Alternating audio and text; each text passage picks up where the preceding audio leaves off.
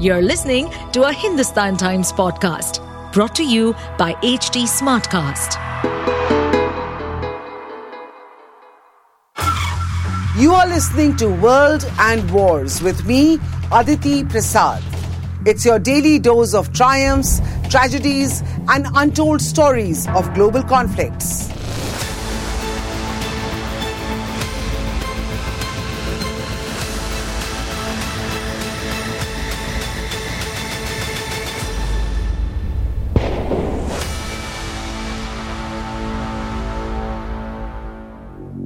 In the first week of November, Hezbollah chief Hassan Nasrallah addressed his supporters. Many Hezbollah supporters who were expecting the group to declare an open war against Hamas got agitated as the address ended.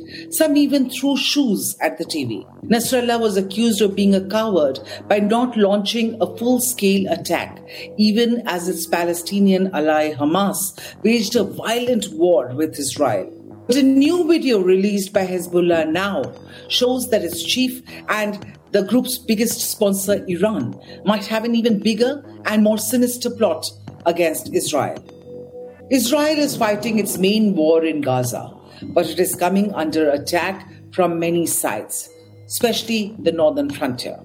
Now, in just the last couple of days, the Houthis of Yemen have released videos which show them launching air attacks on Israel and also shooting down an American military drone. Israel has also faced rocket attacks from Syrian territory. But the most persistent and deadly out of all of these have been Hezbollah, the militant group based out of Lebanon. Like Hamas, Hezbollah is supported by Iran. On 7th of November, Hezbollah has now released a new video. It has footage of the Hezbollah attacks on Israel in recent days and a speech by Hezbollah chief Hassan Nasrallah. All the while, a lot of numbers flash through the screen. It may seem like just another propaganda video, but the numbers are a sinister omen for Israel. We tell you how. Hezbollah claims that because of its attacks since October 7th, Israel has had to divert a lot of its firepower towards the Lebanon border. Around 80,000 soldiers, or 30% of the Israeli army, have been moved to the Lebanon front, according to a Hezbollah, that is. Now, this is not much lower than the 1 lakh troops stationed in or around Gaza. Hezbollah claims Israel has deployed seven ships, Super Dvora patrol boats, the Navy's elite Shayetet 13 Commando unit, and Dolphin submarines in the Mediterranean waters near Lebanon. From the Israeli Air Force, 25% of firepower, or around 100 fighter jets, give or take, and intelligence aircrafts and electronic warfare planes have been sent to counter Hezbollah. When it comes to Israel's famous missile defense system, around half have apparently been moved near Lebanon. This is according to Hezbollah. Hezbollah says that its attacks have also forced Israel to evacuate people from more than 40 settlements near the Lebanon border. Now, around 65,000 people have had to be moved from a five kilometer radius near Lebanon as compared to 70,000 people from near the Gaza border. Now, all of these numbers have been given by Hezbollah and so cannot be taken as accurate on first viewing.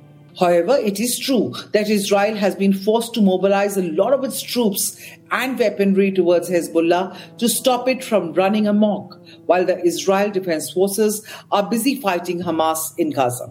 But if the numbers are accurate, then it exposes an even bigger problem that Hezbollah or its sponsor Iran have deeply infiltrated the Israeli military and intelligence agencies. A similar allegation was leveled on October 7th as well, when Hamas was able to catch Israel completely by surprise and launch hundreds of fighters into their territory to maim, to kill, and to kidnap. The most worrying aspect, however, of the Hezbollah video may be its last statement it says, quote unquote, we will not be satisfied with only this. Hezbollah supporters have criticized the group's boss, Hassan Nasrallah, for not having declared an open war against Israel so far. The video shows that Hezbollah may have a deeper, a more sinister plan up its sleeve. The question is whether Israel and America and other Western nations, with all their technological and military might, can stop this war from turning into a widespread conflict enveloping the whole of Middle East.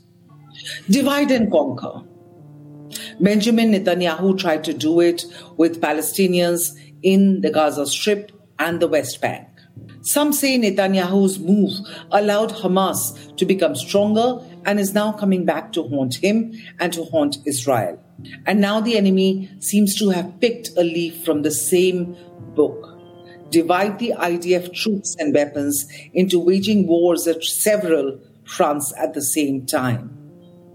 Is this the second and larger part of Hamas and Iran's Operation Al Aqsa flood, which Israel yet again has failed to foresee? This is me signing off now. If you have any queries, reach out to me at the rate of Prasadaditi on X. This podcast was produced by Diksha Chaurasia, edited by Sanju Abraham. Meet you in the next episode. Ciao. To stay updated on this podcast, follow us at HT Smartcast on all the major social media platforms. To listen to more such podcasts, log on to www.htsmartcast.com.